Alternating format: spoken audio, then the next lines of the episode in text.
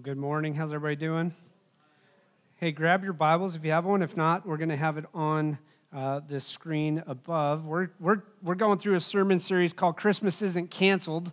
Um, and before you kind of think too much about it, the idea is just to think about oftentimes how we end up canceling Christmas based upon maybe our fears, our worries, our struggles, our difficulties, or things like that. Regardless of what goes on around us, Christmas will still continue to happen. Matter of fact, as I thought about this, uh, today we're going to be talking about fear, obviously based upon the uh, Home Alone skit. Matter of fact, this uh, or, or, or, video.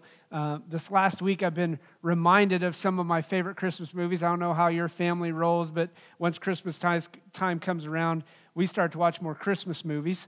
Um, some of those uh, things like Home Alone, Santa Claus, others like Christmas Vacation.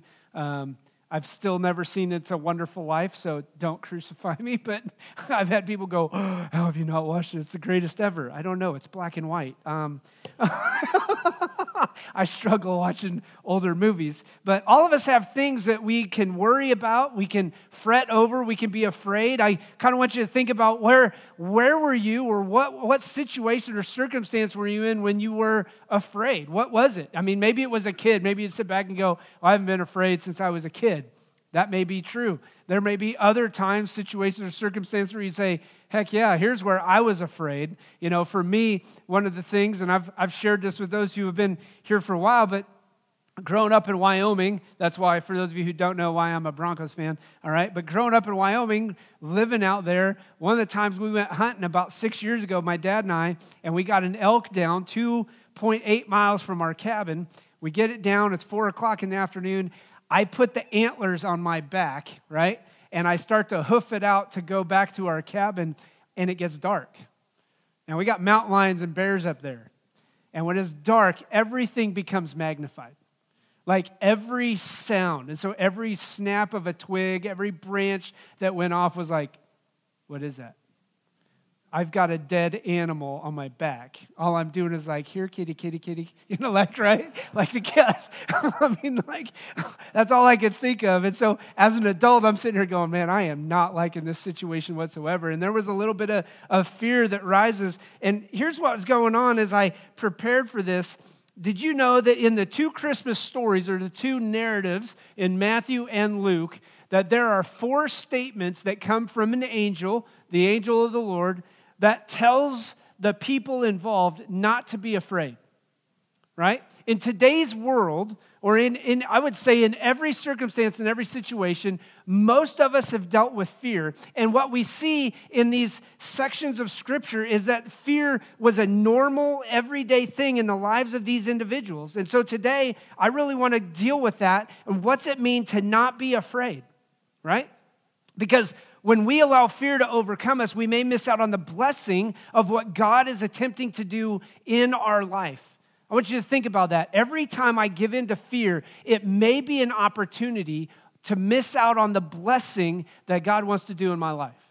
Like if I allow fear to stop me from moving in the direction God wants me to go, then I miss out on the very blessing that He wants to pour out in me or to me in that situation. And so we're going to look at these four fear nots that happen in Scripture. We're going to be in Matthew chapter 1, and then we're going to be in Luke chapter 1 and 2. So, four times in the Christmas narrative in Matthew and Luke, we hear the phrase, do not be afraid, or fear not. Luke chapter 1, verse 13, it says, The angel of the Lord appears to Zechariah. Now, Zechariah was later on, we know or, or are told, Zechariah would be Jesus's uncle, if we want to call it that. So he appears to Zechariah in this, in this situation, and it says the angel of the Lord appeared to him and he tells him, Don't be afraid. All right. In Luke chapter 1, verse 30, the angel Gabriel appears to Mary and she and he says to her, "Do not be afraid." An angel appears to Joseph in his dream in Matthew chapter 1, and he says, "Do not be afraid, Joseph." And then the last one is when the the white or not the wise men, sorry, the shepherds are out in the field, and it says the glory of the Lord shone around him, and they said, "Do not be afraid. The angel of the Lord comes to the shepherds and says, Do not be afraid. And so today, as we jump in and think about this, I want us to really try and evaluate our lives how do I deal with or how do I make sure that fear doesn't stop me from doing exactly what God has called me to do? right? Because I, I, let's, let's be honest, there are some bold things that happen throughout Scripture in the lives of these individuals who, when they obey God, God calls them to do crazy things at times. Like He calls them to do amazing things, extraordinary things that if I gave into fear, would miss out on exactly what God wanted to accomplish. If you think about uh, whether it's Abraham leaving his land to go to an unknown land at the time, right? Like, I mean, could you imagine God showing up, fathers? Hey, I want you to move. Okay, where am I going to move to? I'll show you once you move. Wait, what? Like, that doesn't happen. Like, I don't move unless I know where I'm going, right? Like, I'm not packing everything up, loading it in a U Haul, and just going to drive around the United States. But that's really what he does. Hey, Abraham, I want you to pack up everything, get on the move, and go. Or when he comes to Moses, he says, Moses, I want you to go and I want you to lead my people out of slavery in Egypt. And Moses, I love Moses. There are five times where Moses basically calls into question God. Like, can't you send somebody else? Like, I'm pretty sure I know somebody who's way better qualified than me to do that. God, why are you asking me to do it? Right? And so, as we look at each one of these situations, these scenarios, I want to ask you, or, or you would begin to ask yourself, what's it look like to not live in fear? See, any one of us in any of these situations, I believe, would be afraid because fear is a normal thing, and it can oftentimes be overwhelming in our lives.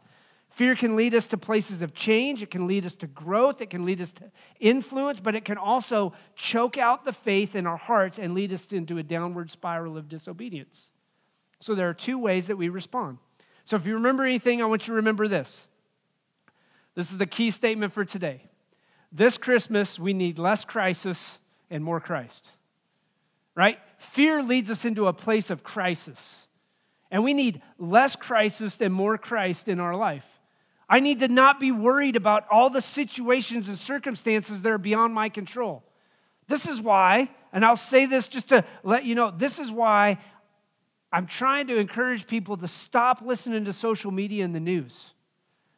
Okay? I mean, let's be realistic. The more news you watch and the more social media you take in, the more you're going to freak out and fear. I'm just, I mean, come on. All they do is report bad stuff because the bad stuff is what sells everybody. You know, I joke about this, but every Friday night on CBS 5:30 we watch I don't watch news much, but I love to watch at the end of the CBS news, the national news, 5:30 Friday nights cuz they got on the road with Steve Hartman. And Steve Hartman always tries to remain positive. He like tries to find the unwritten story that nobody else is talking about and it's about the goodwill of the people. And nobody ever communicates that. We communicate all the Debbie Downer, all the hate, all the violence, all the evil. And while those things are prevalent, one of the struggles is if we let those things constantly influence us, then fear is always going to be the response. We're not going to let our kids out of our sight because we're afraid of what somebody could do. We're not going to let our kids expand their borders and begin to learn to follow God on their own because we're afraid that they may make the wrong decision. We have to prepare our kids and we have to prepare ourselves to live in the midst of those things, but not give in to fear. So, this Christmas, we need less crisis and more Christ. And here's what I want to do I'm going to look at each one of these situations, and we're going to just make a statement about these situations. Number one, in Luke chapter 1, and I'm going to read just very simply, real quick. Luke chapter 1, starting in verse 11, it says, Then the angel of the Lord appeared to him, standing at the right side of the altar of incense. And this is appearing to Zechariah. When Zechariah saw him, he was startled and was gripped with fear. No offense if an angel of the Lord shows up in your life, you're going to be, I don't know, maybe changing your diapers. I don't know, right? Like, if this shows up, this is not something that just all of a sudden, oh, hey, look, it's just a weird dude. It's, it's, this is a legitimate, the angel of the Lord, somebody who's been in the presence of the Lord at this point. And it says, when Zacharias saw him, he was startled and gripped with fear. But the angel said to him, Do not be afraid. Your prayer has been heard. Your wife Elizabeth will bear you a son, and you are to give him the name John, and he will be joy and a delight to you, and many will rejoice because, because of his birth. And then in verse 18, it says, Zechariah asked the angel, How can this be? How can I be sure of this? I'm an old man, and my wife is well along in years. And the angel answered, I am Gabriel. I stand in the presence of God, and I have been sent to speak to you and to tell you the good news. And now, Zechariah, you're going to be silent until your son is born because you didn't believe me. Now, here's the statement I want to make on this. When we talk about fear, God answers our prayers, but we have to trust him. So here's the situation that happens with Zechariah, right? Him and his wife have been praying for kids so long that they've gotten old.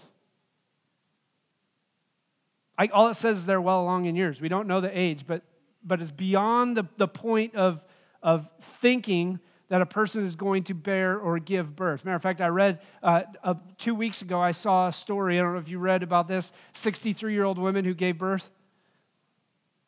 I mean, no offense, my mom is almost 70. I could not imagine my mom being seven years younger give birth. I'd be like, Mom, you know what causes that, right? right? That would be weird. Like I'm in my 40s and all of a sudden I have a brother who's 40 years younger than me. Like, talk about awkward. But here it is Zechariah and Sarah are, have been praying for years to have a child. There's been no answered prayer. None.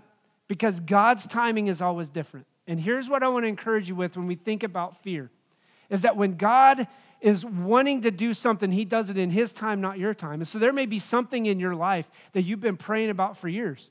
It may be a, a loved one who you don't have a relationship with anymore. It may be a broken relationship with somebody else. It may be somebody who you know doesn't know Jesus and you've been praying for them and you're hoping they come to faith in Christ. God answers our prayers, but He does it in His time. And we have to trust Him. And that's exactly what Zechariah gets. Right? Zechariah is forced into or, or is no longer going to speak now for nine months because he didn't trust, he didn't believe. And here's what's crazy as I, as I think about this, right? This angel shows up. Zechariah has been the guy who's going to go in. This angel shows up, and it's an angel who's been at the side of the Lord. And he shows up and he tells Zechariah exactly what's going to happen. And what happens with Zechariah? Mm, how's that going to happen? That's like impossible. You're, you're telling me that something's going to happen when it hasn't happened all these years that I've been praying for? And now all of a sudden it's going to happen? How's this going to happen?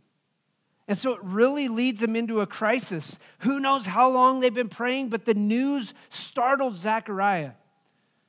And so when we think about this, how long have you been praying? You have to begin to think that whatever it is, it may look impossible in my life, but God wants to answer the impossible with what is possible. His inability to speak was a punishment for his unbelief, but it was also a sign, listen, a sign of the confirmation of Gabriel's message, right? That, that John, the son that was going to be coming, would be the one who would prepare the way for the Lord. The one who would go out and proclaim the good news of the Messiah. The one who was going to do some great works in the midst of those people. The one who, when Jesus is born and later comes down to get baptized, the one who would baptize Jesus right? So God answers our prayers, and we have to learn to trust Him. So when we talk about this Christmas, we need less crisis and more Christ. Can I encourage you to do something? When you're in a crisis, do you know what you need to do? You got to pray about it. Most of us, and listen, I'm right there with every one of us here in this room. Usually, the way I handle a crisis is I get mad, I get frustrated, I complain, I try and do whatever I can in my power to begin to try and correct whatever the crisis is, right? When the truth of the matter is, some of the first response should be is that we pray about it. Why? Because God answers my prayers and He'll answer my prayers in His timing and in His way. Number two, I want us to see this. When we talk about this Christmas, we need less crisis and more Christ. I want you to see this that God's favor for His children is for our benefit right? When you are a follower of Jesus Christ, do you know what you have? God's favor.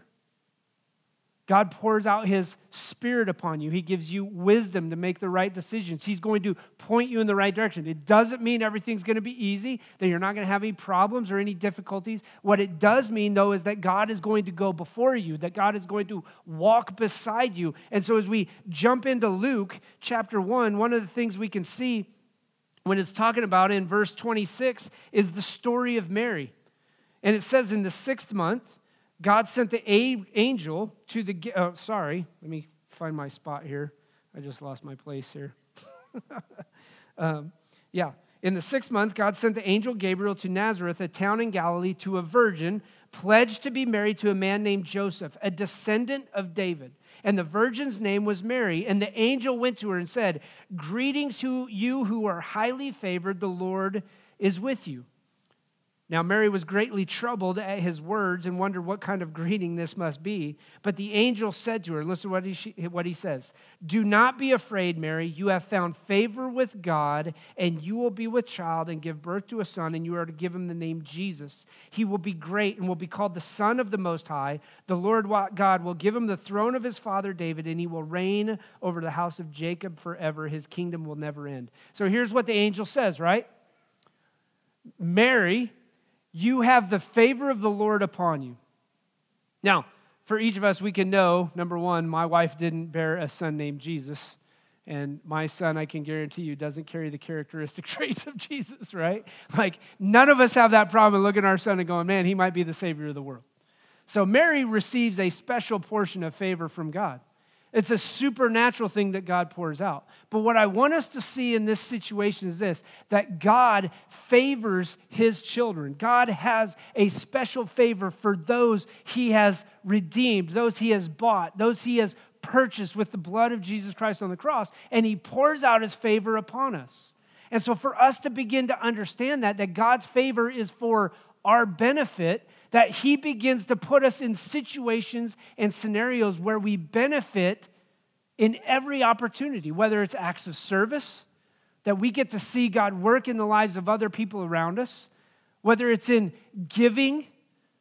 Like, I mean, Chris, think about Christmas. All of us are, are planning what to give. But can I tell you something that I've been blown away? Like on social media, I'm in a couple of groups, and one's like an independence community awareness and things like that. But at Christmas time, I begin to think, what can I give my kids that, that they really, I mean, yes, they need, but also what do they want?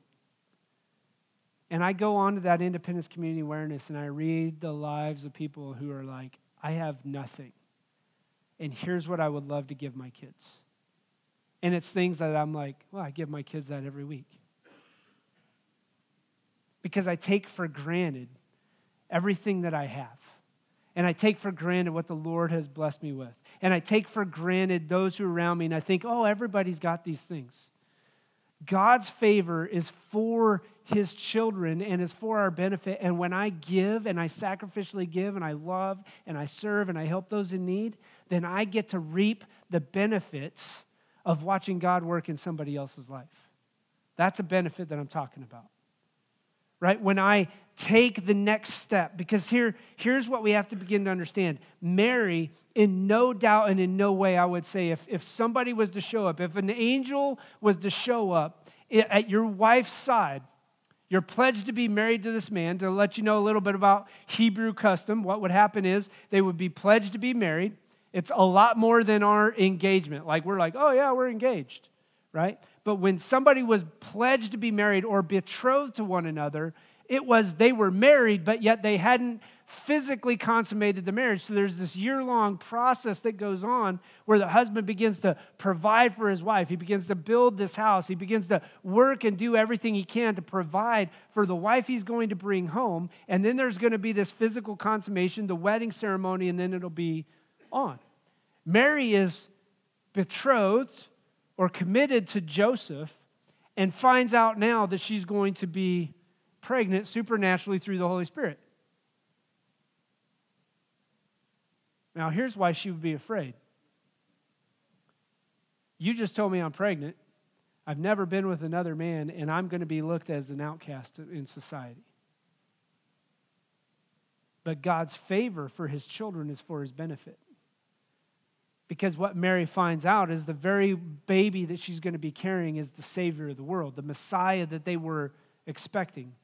And so we experience the blessing and the favor of the Lord when we allow Him to work in us and through us. And listen to what Mary says. And here's what's awesome about how Mary is told this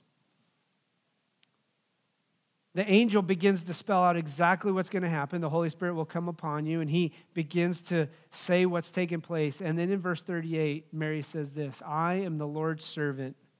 May it be to me as you have said. And that's exactly what the Lord wants us to face when He wants to pour out His favor, is that we say, Lord, I'm your servant. May it be exactly as you said to me. That I can experience the favor for my benefit and for your glory. That I can make much of who you are in your name. May I experience the favor of the Lord in every way. Number three, or the third narrative, or the third part of the story or fear, is this Joseph who was a righteous man, Matthew chapter 1, starting in verse 18, says this This is how the birth of Jesus came about. His mother Mary was pledged to be married to Joseph, but before they came together, she was found to be with child through the Holy Spirit. Now, here's where Joseph begins to show his fear. Because Joseph, her husband, was a righteous man and did not want to expose her to public disgrace, he had in mind to divorce her quietly. So here's the fear that kind of rises up right? Moses, or sorry, Moses, Joseph knew how people would look at Mary and how people would look at him. And he didn't want to disgrace Mary, he didn't want to leave her on the side. So he says, I'm just going to divorce her quietly. And in the midst of this divorce idea, Joseph goes to sleep and he has a dream. And the angel of the Lord appeared to him in the dream. And it says in verse 21 he says, Son of David, do not be afraid to take Mary home as your wife, because what is conceived in her is from the Holy Spirit. So here's what the angel says Joseph, don't be afraid. Don't be afraid about what everybody else thinks. Don't be afraid about what's going to happen. Don't be afraid about the future that you guys are going to face. Don't be afraid of how you're going to make this work. Don't be afraid about or worried about explaining things. See, Joseph was a righteous man and knew what others would think. For Mary not to suffer public humiliation, he wants to do it quietly. But I also want you to see this that this shows Joseph's love for Mary. Now, here's what I want you to think about. How oftentimes do we get worried about what others think about us? Maybe it's at work, maybe it's at school, Maybe it's, oh, I don't want to say anything right now because I don't want to upset them. Maybe I don't want to speak out. I don't want to speak truth. I don't want to encourage them. I don't want to throw any Jesus on there. Don't let me talk about God. Don't, don't worry about any of that. See, Joseph's fear is turned into great hope because they are the, they're, to, they're to name the boy Jesus. It goes out and says that. And he will save his people from their sins. So it says in verse 22 all this took place to fulfill what the prophet had said, or what the Lord had said through the prophet the virgin will be with child and will give birth to a son, and they will call him Emmanuel, which means God with us. So here's Joseph's key thought, the key takeaway that God works in our lives to show others great hope. See, Joseph, in the midst of that, had great fear over what could happen as a result. What are people going to think? How are they going to look at me and Mary? How are they going to look at our relationship? And instead, what he begins to see is that God works in our lives to show others the great hope. God's work in our lives shows others the great hope of Jesus in that. And that's exactly what happens. When Joseph begins to hear the words of the angel, he's reminded some 700 years earlier of the prophet Isaiah who said, Here's what's going to happen. The Savior of the world, the Messiah, is going to come through a virgin born birth. And Joseph would be reminded that, hey, guess what? God's going to work in my life to show others the great hope of Jesus. And that's exactly what he calls each and every one of us to do. Right? As God works in my life, he changes me from what I was to who I'm supposed to be. He corrects in me what I need to be corrected. He rebukes what needs to be rebuked. He trains me in the ways of righteousness and, and he, he teaches me to walk in obedience to Him. And so He does that so that we can show the hope of others. Do you want to know why most people are fearful today? especially in the midst of all the COVID stuff and all the evil and hate that seems to be going on? You want to know why most people are fearful? Because there's no hope. They think there's no hope. They look at the world and go, oh my gosh, if this is all I got to leave my kids, what is this? But God's work in our lives shows others there is great hope.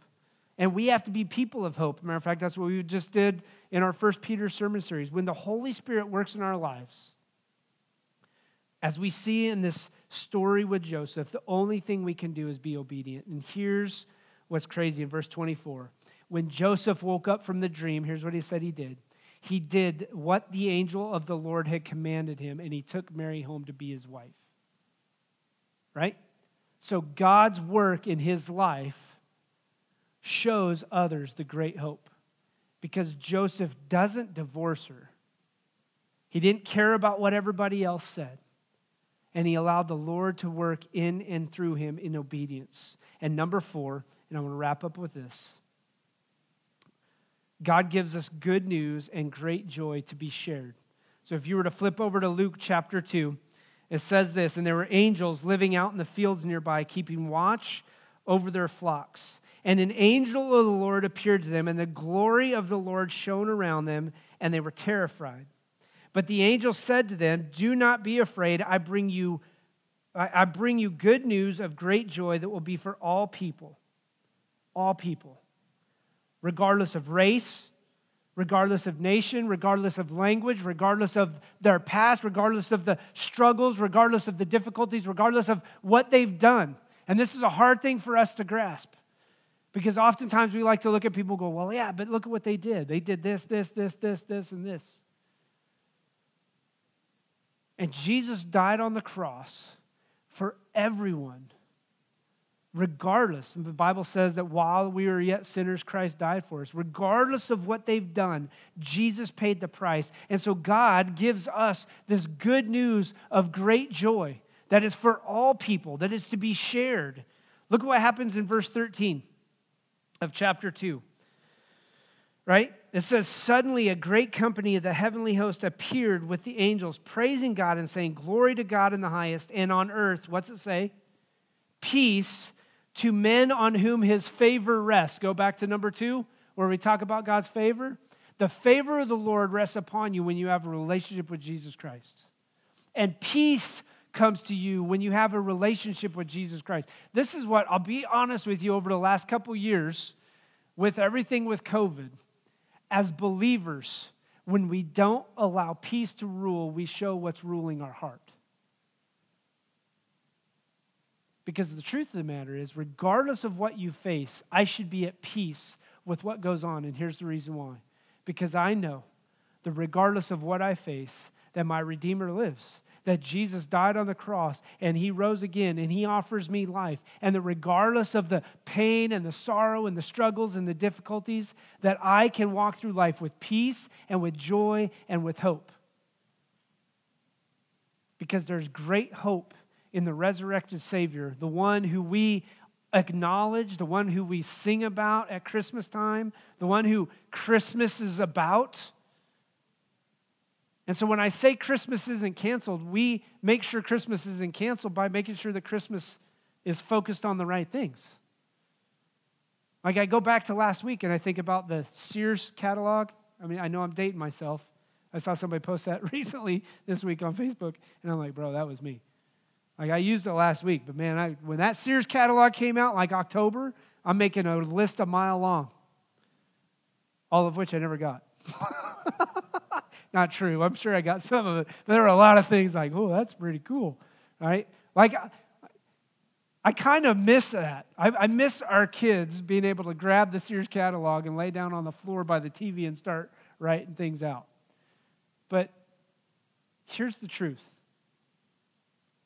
God gave us the good news of Jesus to be able to share it with others. And that's the point of Christmas, and that's why Christmas can't be canceled, regardless of what goes on. We live in a cancel culture that wants to cancel everybody for everything under the sun. When the Bible is very clear that we should be people of forgiveness, people of grace, people of love, people of mercy, but people most of all who are obedient to God regardless.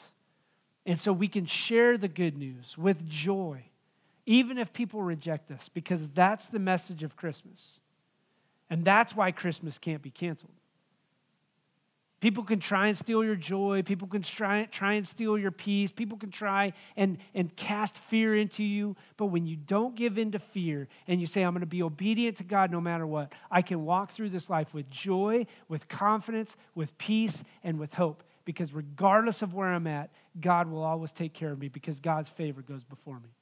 Let's pray. Father, we thank you for your grace and your mercy in the sending of your Son, Jesus. And God, I know at Christmas time it can be overwhelming. We can be worried. We can fret. We can fear over what you want to do.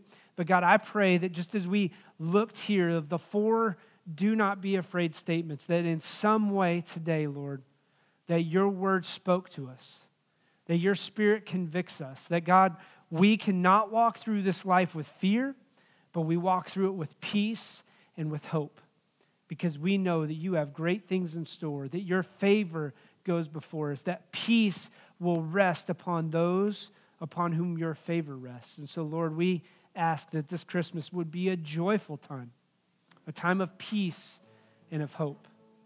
And Father, I thank you for each and every individual here today. And maybe there's somebody who doesn't know you, does not know you through your son, Jesus, God. Maybe they could just simply, where they're at today, they can acknowledge that. The Bible says that if you confess with your, ha- your mouth Jesus is Lord and believe that God raised him from the dead, you will be saved. And so maybe that's what you need to do today. Here's what we're going to do we're going to close with this song. And as we close with this song, if you feel like you need somebody to pray with you, I would love to pray with you. We have we'll have me up here to, to pray with you. If there's some struggles or some difficulties, maybe you're dealing with fear, maybe there's a lack of hope. You need somebody to talk to. We'd love to talk with you. Don't let the song, as the song's done, we'll, we'll close out with that. But if you want to talk with somebody afterwards, we'd love to talk with you. Love to pray with you. Love to encourage you. Don't give in to the fear that has so often stopped so many in their tracks. Let's close with the song.